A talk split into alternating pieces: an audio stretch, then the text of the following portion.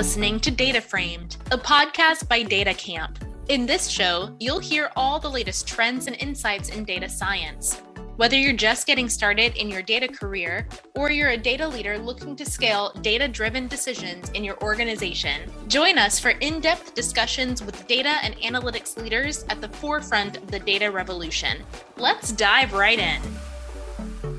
Hello, everyone. This is Adele, data science educator and evangelist at DataCamp. A few episodes back, we had Mai AlOwaish, Chief Data Officer at Gulf Bank, and we discussed the intersection of data and digital transformation. During that chat, it was very evident that to succeed in any form of digital or data transformation, you need to put people first. I wanted to learn more about the intersection of people, digital transformation, and data, and this is why I'm super excited to be speaking today with Bhavin Patel. Bhavin is the Director of Analytics and Innovation at Johnson & Johnson, where he manages an organization driving digital transformation and supply chain.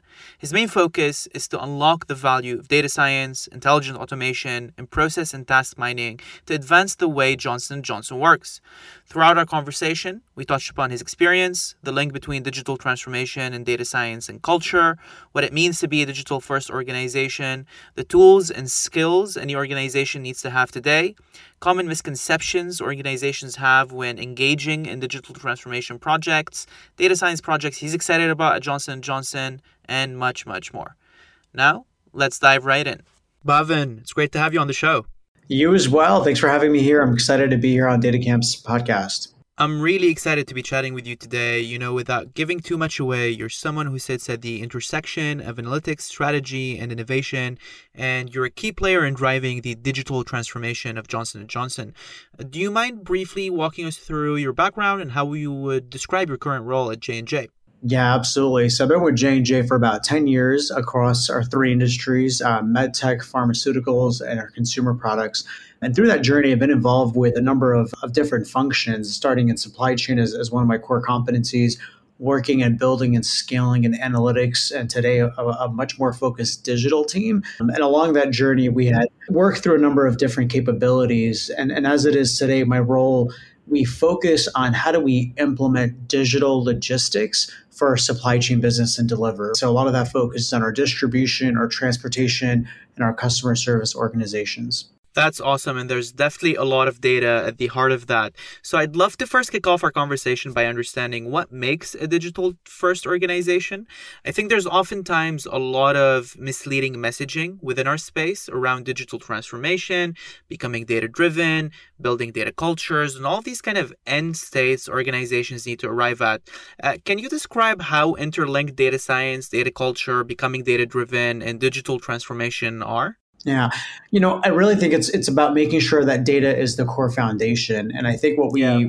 a lot of people may may misinterpret or confuse that when they think about digital, not having the data foundation first. And even in organizations, even like my example with supply chain, it's about making sure all of the data behind your systems, all of the data that you may need for your end customers or consumers or products are all captured, harmonized, and accessible in a common platform. And I think beyond that, what makes it truly digital is the capabilities you have on top of that that allow you to improve your decision making ability. I think it can be confusing or, complicated at times of, you know, what what is digital, but it, in its simple its form, it's, you know, we improving the decisions we need to make for our business?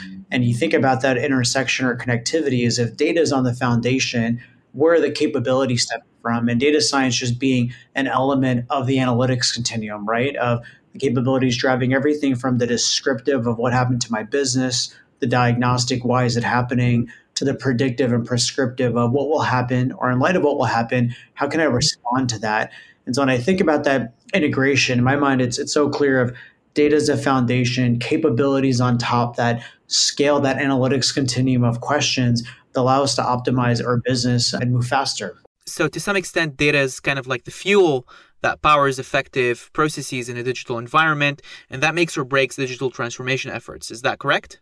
Absolutely. And I think that uh, data literacy, I'm sure we'll talk about later, and that acumen of uh, what is data today. You can have a lot of structured, unstructured data, and that paradigm, that mindset shift of thinking about data in a new way and recognizing all the untapped and unleveraged amount that might already be accessible to optimize our businesses or better serve our customers. That's great. So there's a lot to unpack when we talk about digital transformation or becoming a digital first company.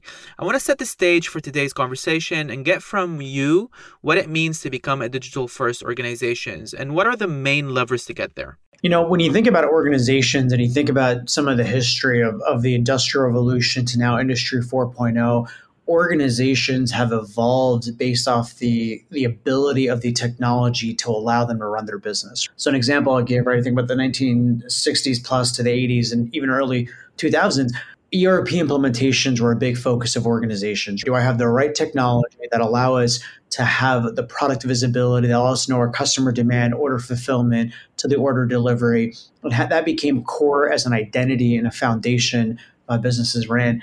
And what's happening now is, is you're seeing technology that allows us to do things that we one are we able to keep at the pace and speed of, but two, can we even think about all the applications of technologies now like natural language processing or things that we're talking about with data science as an application or that ability. Because when I think about digital first, I think about redesigning the way that we think we can run our businesses. And that means from all of our internal operations of how we make decisions and redesigning those processes. That involves a huge focus on the people element and the technology element that's needed to run our business. But I also think about the products and services. And so, you know, a few examples I can give you that I, I think work really well. If you think about Domino's, you know, they don't just sell pizza, they're also selling you that service of information of knowing, hey, here's the real time tracking of your pizza because they know the end customer and consumer wants the visibility of that information of when is it being made, when is it being delivered, when will I have it? And an empowered end consumer that group in the age of social media, that group in the age of that ability to have an, a device like a smartphone that allows us them get access to information, we need to engage with them differently, especially as you think about majority of the workforce and emerging population being millennials and Gen Z that are digitally native. So when I think about digital, I think about how are we addressing the needs of our end consumers and what their expectations are, but also the way that we need to reinvent our businesses and our business models that meet that demand, whether it's product and service whether it's the infrastructure and ways of working in organizations. But I think that's really what it means digital first. It's rethinking all of those paradigms and thinking about how we can show up in the marketplace to lead in that space. And the reality is, smaller organizations will take your market share if they don't, right? Those that are smaller, nimbler, agile, that have that ability to not um, to really challenge and, and move at a different pace than large or enterprise organizations they're really able to take that market share and move much faster right so it's vital for organization success that's wonderful. So I want to break down some of these levers you mentioned, like people, process, technology, and how you're able to scale your impact and digital transformation with them and provide personalized experience, you know, as you mentioned with Domino's Pizza, for example.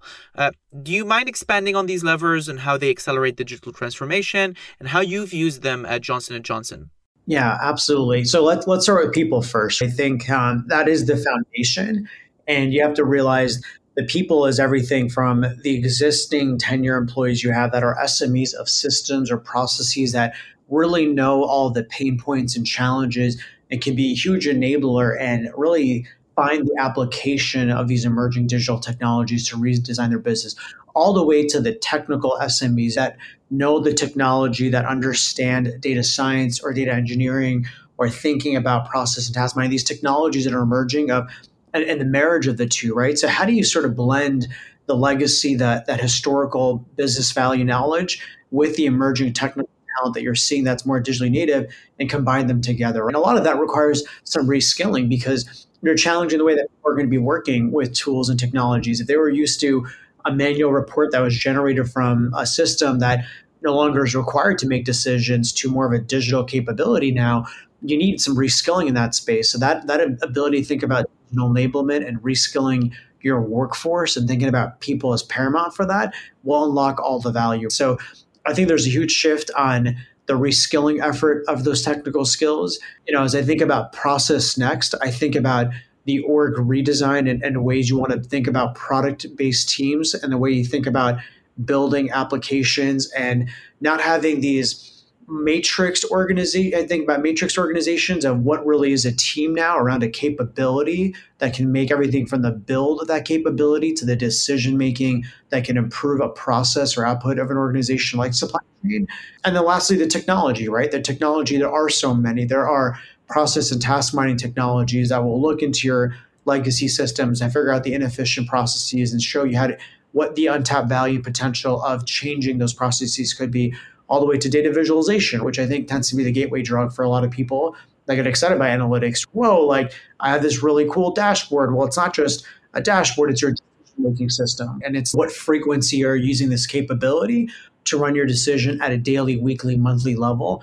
Or the data science applications, which I think is an extremely hot topic in the industry, but one that can be easily misunderstood when you think about data science. I think it's the experimentation of those problem statements you're looking for and thinking about how I redesign this application, not necessarily over engineer it, but what are those meaningful questions and problem statements that I yet haven't put the power of data science to go solve. And lastly, um, intelligent automation, because that's absolutely happened yep. well of how can I automate my repetitive tasks, which honestly is, is absolutely needed to free up the time required to go work on the technologies we just talked about before is you can automate some of that manual redundant work your labor force can be freed up to then put to power against these other areas as well. So it's absolutely exciting to think about that that convergence. I think about it as like this intersecting venn diagram but i will say people are the other fundamental shift of that of that change. Kind of harping on that last point do you think then technology is a bridge between people and processes that kind of allows you to operationalize these processes that empower people. Is this how you visualize the relationship between all three of these levers? I absolutely do. And I think the process part is one that that also can get underestimated because you you have to invent new processes in some way. And in some way, what I'm seeing in industry um, and even in our organization is everyone is trying to figure out the right process to implement and so you come up with a lot of different formulas for solving the same problem. But standardizing on a methodology, whether you have things like agile, you have um, product management approaches, whatever that approach may be of process of how you work, but recognizing how you work has to shift, the way you think about that and having a new design for that and implementing that. And that is the bridge and that glue and scaling the things that work well, right? Especially in organizations, you're always gonna have these pockets where things are working extremely well, where somebody has innovated an idea or technology, that ability to have visibility to what, what is happening and how to scale the things that are most meaningful is how you can really drive leverage and value. And I think that's one thing that I'm excited to unlock more as, as I continue on my journey this year is how can I better enable my organization with that? So, following up here, what do you think is a common misconception organizations have when they launch these massive digital transformation initiatives? I continue to find the underinvestment in the people. And I, I don't think it's a lack of awareness. I think it's um, from a lack of acknowledgement of how difficult that journey is. And it is arduous. You're talking about change. And I'm sure we'll talk about change management at a later point, but you're asking for a big shift in the way that you think and the way that you do your job and the way that you behave. It's not, it's an arduous journey and it requires not just building – technical skills and reskilling, but you're asking even levels of leadership to work very differently. So it's not just change in, in one small area of, hey, I've launched one new platform or I'm launching a new product. It's like, no, we, we need to change all of those areas and at scale to do that to make sure you have the right data literacy and acumen where you need the expertise of um, of those that have been been in organizations for 20 30 years that didn't grow up in, in a digital technology environment or maybe looking mm-hmm. to embrace that in the way that they work. So you're sort of dual pathing of how do i deliver the business of today while i'm reinventing myself for the business of tomorrow. Um, and i think that that is um, underestimated of, of trying to run in two modes. And i'm sure organizations are sort of through that. I think part of that is the value of organizations like datacamp like you can you can really help enable individuals to learn the skill sets they need, but also think about the way they can focus on that as well. So I think the the over reliance on technology and thinking about the the people first and what do I need to change and, and the partnership with organizations like HR with digital talent strategy and workforce planning are going to be critical. A lot of that require mm-hmm. redesign of jobs and functions. An example back to the ERP is when you had large scale system technology transformation, just like the invention of an ERP, you created the roles that were needed to support that function, that level of investment. Exactly. And now you're do, having to do that at a much faster cycle and rapid level. If you look at the amount of jobs I see that have the word digital in it, it is kind of mind numbing right now. But the thing you realize is everyone's trying to figure out what role, what is that role? How do I define it? And what do I need for my business? Um, and how do I do that at scale? And then how do I keep up with the skill set, training, performance management of those roles to know if it's if it's delivering the ROI that I intended to. So I think we're, you know, as much as people talk about a digital transformation, you're you're in a people transformation business right now. Five generation workforce of a lot of pressure on businesses to reinvent themselves and understand the changes at once. And it can be it can be very daunting, quite honestly, right? So I think we have to show some some leadership and resilience of you know where do we op- think about the optimism and double down in areas that work well and how do we uh, mm-hmm. have some grace and some patience in areas that we want to focus on to get better for tomorrow and, and recognize we need to be honest with where we have those pain points as well you know, I couldn't agree more on the culture and people component. And part of what you're hinting at here is that a lot of this hesitance in engaging in these people transformation projects comes from the recognition that it's a long, arduous, iterative process, whereas technology driven digital transformation projects tend to have like an end state where a project is delivered. Uh, what are your thoughts on this? It, it's not um it's not an end state, right? I think people think digital transformation is hey, once I get here, I have achieved this state. Like no, it's it's the work, the way you think, and we're going that industry 4.0, that revolution. Just like I'm sure the car was invented for the horse. Like I think one of the famous example, the Mercedes, like when they came out, it wasn't so good for the horse that was displaced from a, a mechanism jobs and working, right? So I think there was a lot of um, anxiety and fear in the marketplace today of, hey, we're going through digital transformation. What does it mean for me?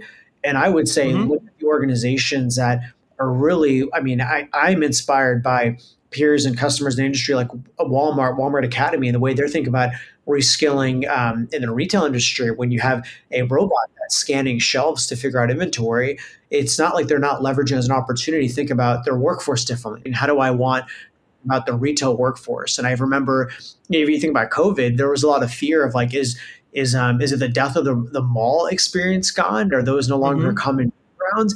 And I would argue no. Even Starbucks, I'm sure, right, the third place environment. It's that there needs to be a shift to how you think about that and seize the opportunity of redesign. You focus on customer value and experience, um, you will absolutely win. And that's what you're seeing in a lot of those areas is that shift of work that you do and that transformation to free up that time that then gets focused on value add services like the customer experience that then drives the right level of engagement. And I think that's the big piece of technology is we should embrace that ability to automate things. Quite honestly, jobs that can be repetitive tasks that may not have that critical thinking component. Now you can re- replace that towards, hey, how can I improve this problem or solve this problem that I wasn't thinking about? And I think organizations need to think about that human capital strategy, that shift, because that will be that net business value for, for organizations and for consumers. I, I mean, I'm, I'm very inspired by that because I really do see a brighter future for tomorrow based off all of that as well.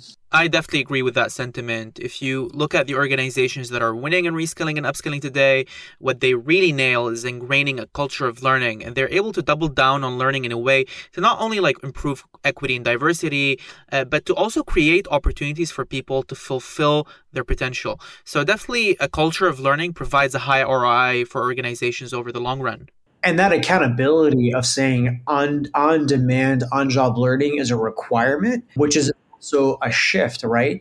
We're no longer in this um, piece of hey you've achieved a certification to do this job and that's all you're going to do from now on. It's no you're going to have to have that ability to learn on new skills and new ways of working and that's going to your role will not be the same every single year. The role will keep shifting but that's the world we live in now and that's what corporations are looking for those creative, strategic thinkers with strong learning agility that are able to solve problems and keep inventing that future, right? That innovation piece. So let's focus on this even more. You know, when focusing on improving the people component, I imagine there are populations within Johnson Johnson that need to be enabled more than others. As such, how do you kind of prioritize your audience and determine which skills they need to acquire? You know, I think you have to break it down by levels in the organization. There are different yeah. decisions that have to be made and different work activities that happen at an analyst level, management level, senior leadership level and you're trying to understand what are their decision making responsibilities and what are their biggest pain points and burning um, platform priorities here right? So i think there's there's an element of recognizing how you have to target that user persona and think about their need and what they may need to do. I think part of that is a skill set assessment what skills are recognizable. And i'm sure many organizations you have this top down approach of a leader may want to report this way they want it on this day they want this. So recognizing it's not just upskilling the individuals at the level generating those reports or those capabilities, but also the leaders that are having to rethink the way they want to make decisions for their business and have to say, I don't have to ask this person for this report anymore because I have a capability on my phone that allows me to answer this question. So that's that back that learning agility and that reskilling piece is at all levels in the organization, thinking about the decisions are responsible for, thinking about their pain points and that continue to redesign, right? And I think what you'll hear as you capture that pain points in, in an organization or industry, you're trying to cultivate what does my roadmap look like, right? What is a set of capabilities I need to keep inventing and implementing for my business will be a huge part of that. I think getting a baseline of skill set is important. So if that's possible, of what is your human capital? What's that aspirational skill set? How do you want to target population and are using multiple formats, right? That whole concept of read, watch, listen, you know, trying to implement one way of learning may not work for your large population. You need to try different formats and provide different avenues that create that pull effect versus the push and that engage in that curiosity. And I'm sure there are things, you think about things like office hours or different ways that people can feel supported, can feel engaged to ask their questions or concerns. So you understand what the demand of that that population is and what they're looking for, and really prioritizing that that backlog of opportunities. And that could even be collaborative brainstorming sessions with your different audiences to say, what is it that you need? What are you struggling with? And then help let me help you paint a picture of how you might be able to unlock this with a solution or capability. So I think that those are the the exciting ways you think about engaging with the people part in organizations. And what's really exciting about this is that not only are you empowering people to work with data in their day to day, but you're also increasing the organization's overall data IQ. And that kind of supplements the data team's work uh, by providing the automation opportunities, direction on where data science can be applied, and it can guide in large scale strategic projects. You can't improve what you can't measure. And um, whenever you think about being able to look at a baseline number, and whether you call it a digital quotient, a data literacy, give it a score, however you want to measure it, but find ways to measure progress and show results will inspire leaders, will inspire organizations, highlight, endorse, and champion those that are learning, that are making our business um, and improving it using these technologies. Those become those um, evangelists, right? Like the ones that can really show the art of the possible in this space and highlighting those as, as a standard is sort of what's driving cultural shift of how do you start modeling what personas should be and recognize those individuals. So given these personas, what are the primary competencies you're looking to foster most within your team? There's there's so many ways to think about it, right? I think um, you know, if you think about a product management team, you have this product manager or product owner, right? Maybe they're accountable for a function in their business. Maybe they're accountable for a roadmap that work, one in business, one in technology. And then they're looking at the, the skill sets they may need from a data engineering, from a data visualization developer, a data scientist, a change management, a user experience persona. So you have these skill sets or um, personas that you know that will help bring a digital capability life. But I'm really realizing though, the skill set behind that that I'm finding, and you already touched upon it, the learning agility. You know, when I think about who can help bring that vision to life, I think it's individuals that have a strong ability for strategic thinking, that problem solving, and that ability to connect the dots of digital solutions. Mm-hmm. Those that can execute in that that arduous journey of you want to retire or invent a new capability and you want to implement it in the business. Who has that ability actually drive that execution from idea to implementation? Working with your mm-hmm. stakeholders, mm-hmm. your customer, getting the adoption of the capability you need there. So you can have these persona profiles, and I can tell you this is what this role and persona looks like. But if you think about the skills that are most successful in this space, it goes back to that strategic thinking, that learning agility, and that execution management. If you find individuals, a lot of organizations will call them people like right? How do you find somebody that knows the business, knows the technology, can bring it to life, that just gets it?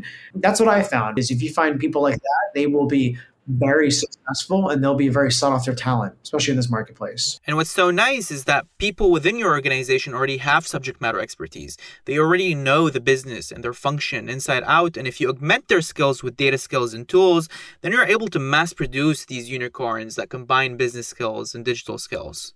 Right. And I think back to that matrix team example is you want to bring people that have a bit of that who who've been embedded in the business that know it, bring that with those that connect dots implement and technology. Those are those matrix product teams that are extremely effective and can work really well to bring meaningful solutions to life. Of course, skills is only one part of scaling the people component. We talked about this slightly around culture and generating a mindset shift, uh, but this requires a lot of buy-in and excitement and assuaging cultural resistance.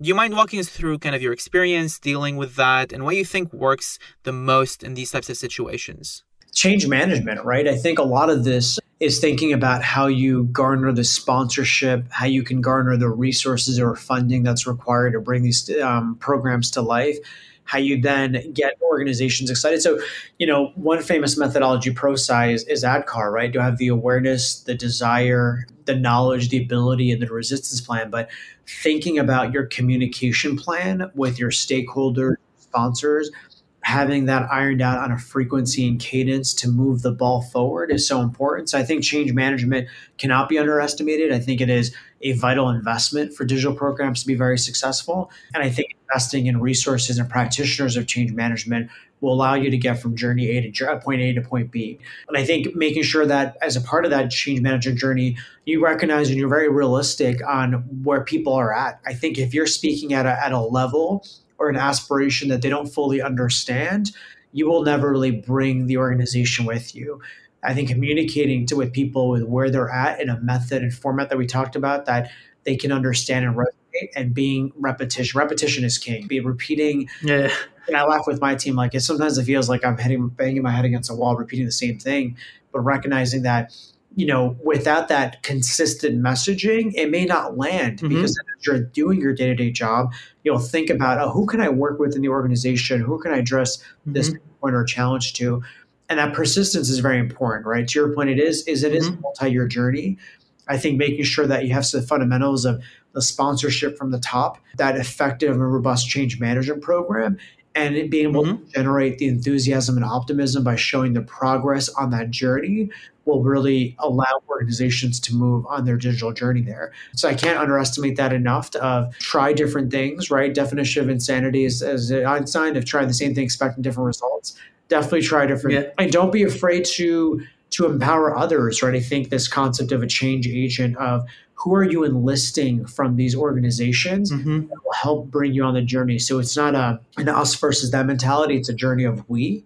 And do you have that collective one team mentality of you're enabling them to succeed and you are a valued partner, stakeholder, customer on that journey as you're trying to get to that next level there. So you mentioned here enlisting other evangelists on the team. You know, one inspiring example from another guest on the podcast is the chief data officer of Gulf Bank, Mai AlOwaish, uh, where they have an organization-wide program called the Data Ambassador Program, where anyone working with data goes through an upskilling program, and they do a lot of community events, webinars, hackathons. Uh, what do you find has worked with you in enlisting evangelists and creating a community practice? Right. I love that concept. I think it is about that community of practice or that center of excellence type of mentality. And two different things they are, but all those programs are very, very effective, right? I think for, from an awareness perspective, that ability to highlight where it's happening well. So whether it's a showcase or a hackathon of inspiring others mm-hmm. of the art possible, uh, saying here's a problem statement and having that, I think allows people to think really, really differently about their problem statements and it gets the 100%. ability in the organization.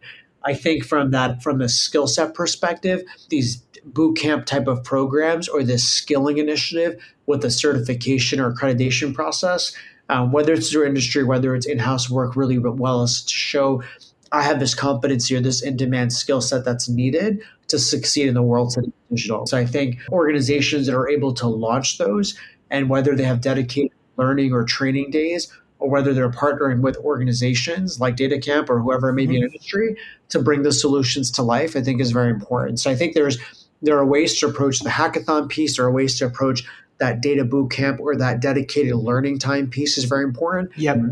I think other solutions that work really well is is making sure that that communication mechanism at whether it's town halls, whether it's team meeting, but closing that feedback loop and making sure the promotion of those capabilities mm-hmm. will be very important, right? What are the success stories of how things are solved?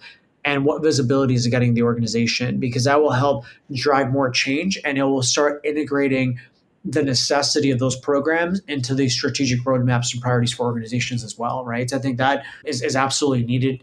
And I think that that ability to even benchmark, quite honestly, what I love doing with my team is, especially with each of the industries, I help them find a benchmark peer of saying, hey, here's how we're approaching our roadmap. Where is this versus the benchmark? What could we be doing differently in this space, or what should we be trying or implementing? But you know, when you think about trying and experimenting new ideas, innovation doesn't have to be in a silo. It's usually, a, you know, when it's there's a there's a mantra like steal like an artist, where you're trying to connect different train of thoughts together to something net new. But that's what innovation really is: is collaboration, exactly, is scaling that together. So I think that's very important as well. Of knowing how you're understanding what is working well and then asking honestly asking your own employees. We did an innovation program last year and one of the things i really loved is when you give the problem statement and the creative freedom of your team to come up with ideas you might be surprised to see what you can go sponsor. You don't have to create it net new on yourself but making the uh, space and time of asking your team of what's working well and having that type of innovation campaign of digital of you know, here are the problem statements, here are the things I give a criteria and solicit that and then promote that internally and scale that with sponsorship and bring it to life because that's how you get the not just the learning agility, but you get the creative problem solving type of uh, mentality as well. So I, I would say beyond a hackathon is have an innovation campaign, have those in your organization really solicit, bolster, and scale ideas that may not be getting a voice because of a level in an organization. And once you champion these voices, you create a virtual cycle that generates more excitement, more champions, and so on and so forth. Exactly. And the platform for those individuals, it was amazing to see yeah. the voices that can present in front of senior leaders to say, here's my idea, here's what I want to go solve, here's what's needed. And having, whether it's Shark Tank or things that allow you to really think about, um, oh, wait, a platform for those voices to get the traction. And it, it, does, it, it drives a lot of inspiration there too. So we would definitely encourage that. So to be able to enable that, you definitely need to adjust the process and make it much more agile. I think an especially challenging aspect of leading change and innovation is designing processes around legacy systems, skills, and organizational workflows and structures. In light of that, do you mind kind of sharing your thinking around redefining processes to optimize for digital innovation? I think a lot about the matrix team piece. And you, you mentioned earlier on community of practice and, and centers of excellence. We talked about it briefly is you know, and I, and I think a company that does this really well, Spotify, with guilds, chapters, and tribes. Do you create a community around a technology or capability? Right? Is a technology even like a data science, right? Whether you centralize or decentralize it, what is the form and mechanism for those practitioners to collaborate, right? So whether it's a technology, whether it's a function, I think that's a really effective mechanism for that. Or when I think about data visualization and a, and a COE around that of effective ways building capabilities, bringing them to life, and ways that they've learned around that solution or capability there too. So I think in order to remove some of the bureaucracy is is implementing matrix organization is building a CO, community practice and empowering individuals regardless of a level or function. I think that that allows that ability to democratize um, ideas and allows individuals to learn. So I think that is absolutely needed as as a mechanism and whether you do that through a, even a capability that you may be trying to solve or build, uh, may be a way to do that as well. But I really like that concept of is it around a, a technology, is around a capability, is it around a function even? But those practitioners coming together and think they scale innovation and avoid some of the siloed work and processes, right? I think that's how you avoid that as well. And you redesign what it sort of means to be a team. So it's not just this solid line relationship. There's a lot of these dotted line ways of who do you inspire as a team and what are they how are they held for some accountability or some outcome there. That's definitely absolutely of, of, thinking about that to work very differently and bring matrix teams together and drive innovation at scale there. I think it's going to be around as long as the sponsorship from senior leadership is there and the outcome is clear. What, what's the goalpost or what are we marching towards? I think you'll find um, very inspired to work across boundaries to solve a problem there. 100%. And I love the idea of a center of excellence, especially early in the data journey. Uh, do you think there is a risk for data science being siloed as a support function if it's too centralized, though? You know, it's funny. Um, I, in large organizations, I hear a lot of like, we're going to centralize this, we're going to pull it under one roof. And the reality is, you're better off doing like a COE approach of you have the right level of competency or expertise within a centralized function, but you have this hub and spoke model. And this can be within functions, you name it, finance, um, supply chain, whatever it may be, that allow the proliferation of bringing that to life. And at that level, you may not need a very you know technically skilled individual or organization there but you probably need one that is very embedded to the business that defines its roadmap and is very committed to the implementation of those solutions. So when i think about coes i definitely think a hybrid approach of what is centralized versus what is regionalized or distributed is absolutely important and the way they work together in some consortium to drive change is extremely important there. And i think recognizing what you want out of your coe and, and a lot of growing challenges for scaling organizations is governance, right? Governance support infrastructure. Absolutely. It's like, where's my data? How do I access it? Is it accurate? And the thing that no one wants to work on, like that's the stuff that holds you back when you start scaling. So I think governance can't be underestimated even when you have a COE model. And if I think mm-hmm. about ways that different teams like that, that's that is absolutely an approach to think about in in ways of what that distribute distribution can look like. So I can definitely talk about data transformation for hours, but I'd like us to close with some use cases that you've overseen and operationalized in data science. So your work has been primarily focused on leading digital innovation, enabling analytics within the supply chain function at Johnson & Johnson. Uh, do you mind walking us through some of the successes and use cases you've worked on so far? Yeah, I think a lot of it is is um, optimization focused, right? I can give you three examples. One is uh, the way organizations, any business, thinks about their cost to serve model, right? So, cost to serve, aspirationally, you want it to be activity based model. You want to have the data to know what it costs to serve from a product level at a customer level to use it as a way to identify opportunities in your business where you're sub optimizing ways that your processes are, implementing um, having a negative p&l impact of saying do you recognize the levers that are associated to this? And in many organizations that are not data literate, you have more of an assumption based model because the data was not available before. You took a lot of what we call swags to say, I assume the cost of this by this. But as you get to your real time availability of data, your your ability to harness that to redesign the way you can optimize your costs is amazing. And I think if cost is is not on supply chain organizations roadmap, it's a missed opportunity because they will allow you to transform the way you, you approach your business and allow you to partner cross functionally in your organizations across commercial, finance, and supply chains. That's absolutely uh, a vital capability. Another one, um, we talked about the optim- optimization space, right? So you think about, especially in the world of data science, there are a lot of ways you can optimize supply chain processes. Right now, in today's environment of a constrained transportation or freight environment, that's an area that I absolutely would say data science can solve a lot of that. To say you'd look at things like vessels or trucks and how do you optimize the cubage footage of an of a of a vehicle to fit as much product as you can on that truck and so if you used to excel spreadsheets to build your truck out or you may not have that optimization piece built into your tms your transportation management system there are ways to think about those solutions and adding them as um, add-ons to legacy systems to really make sure you're getting the most utilization out of out of that capability. A third one's around inventory, right? Um, every organization supply chain 101 is to have the right product, the right inventory at the right time in the right place. And if you think about optimizing the flow of product through your life cycle to your end customer and getting the data, whether it's at a retailer level, all the way back to an organization to say, do I have the right inventory that I'm shipping to my customer that allows the demand of that inventory to be captured so I can reduce my inventory on hand carrying costs as well as my customers.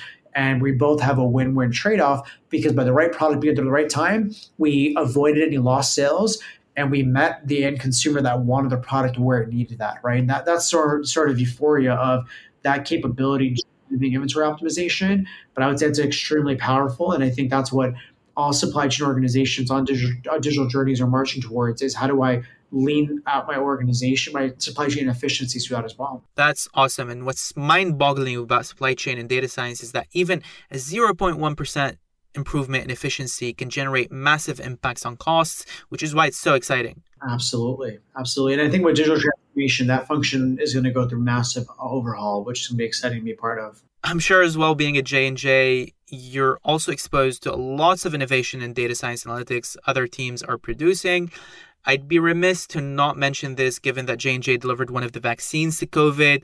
Uh, what are some of the use cases you've been excited about that other data teams at Johnson Johnson has been working on? Gosh, there are so many, um, you know, but from a data science perspective, you know, there are so many ways you can think about natural language processing or the way you think about how do you look at customer service organizations with chatbots, right? So I think there are mm-hmm. a number, you name a function, and there are applications of solutions that are being built. Even something that I, you know, I wouldn't have traditionally thought about, but it is so imperative and I appreciate so much.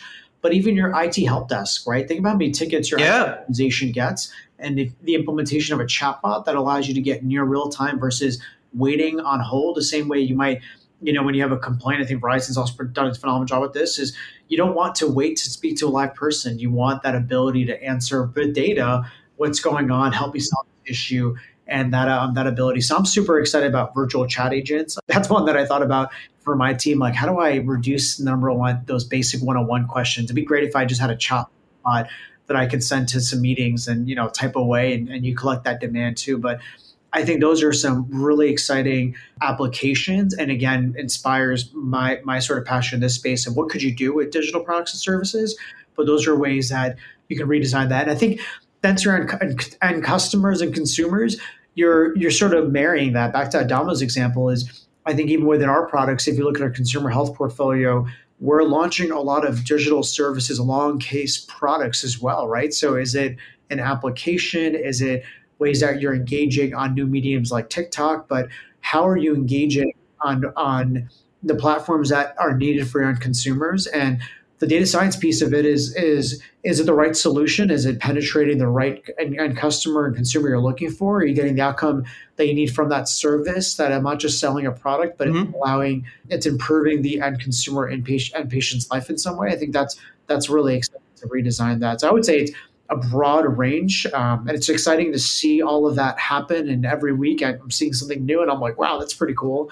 And, and, um, yep. your, you know, piece we said, you know, learning is not just for the organization, it's for roles like mine that are constantly seeking out what's happening with the latest trends partners um, and organizations and, and externally too to think about how we can continue to keep inventing our future there.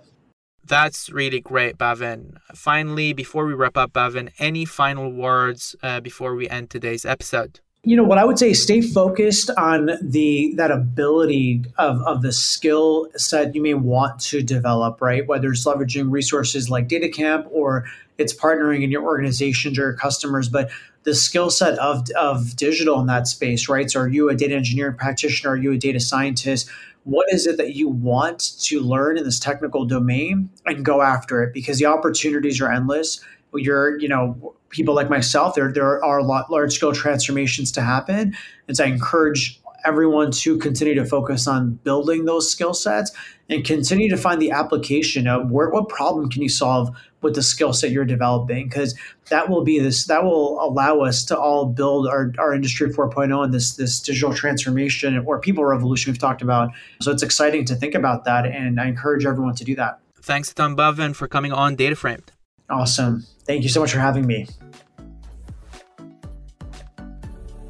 DataCamp's mission is to democratize data skills for everyone, closing data skill gaps and helping make better data driven decisions. Data science and analytics are rapidly shaping every aspect of our lives and our businesses, and we're collecting more data than ever before. But not everyone is able to efficiently analyze all that data to extract meaningful insights. DataCamp upskills companies and individuals on the skills they need to work with data in the real world. Learn more at datacamp.com.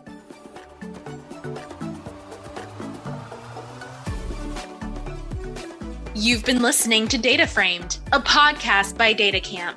Keep connected with us by subscribing to the show in your favorite podcast player.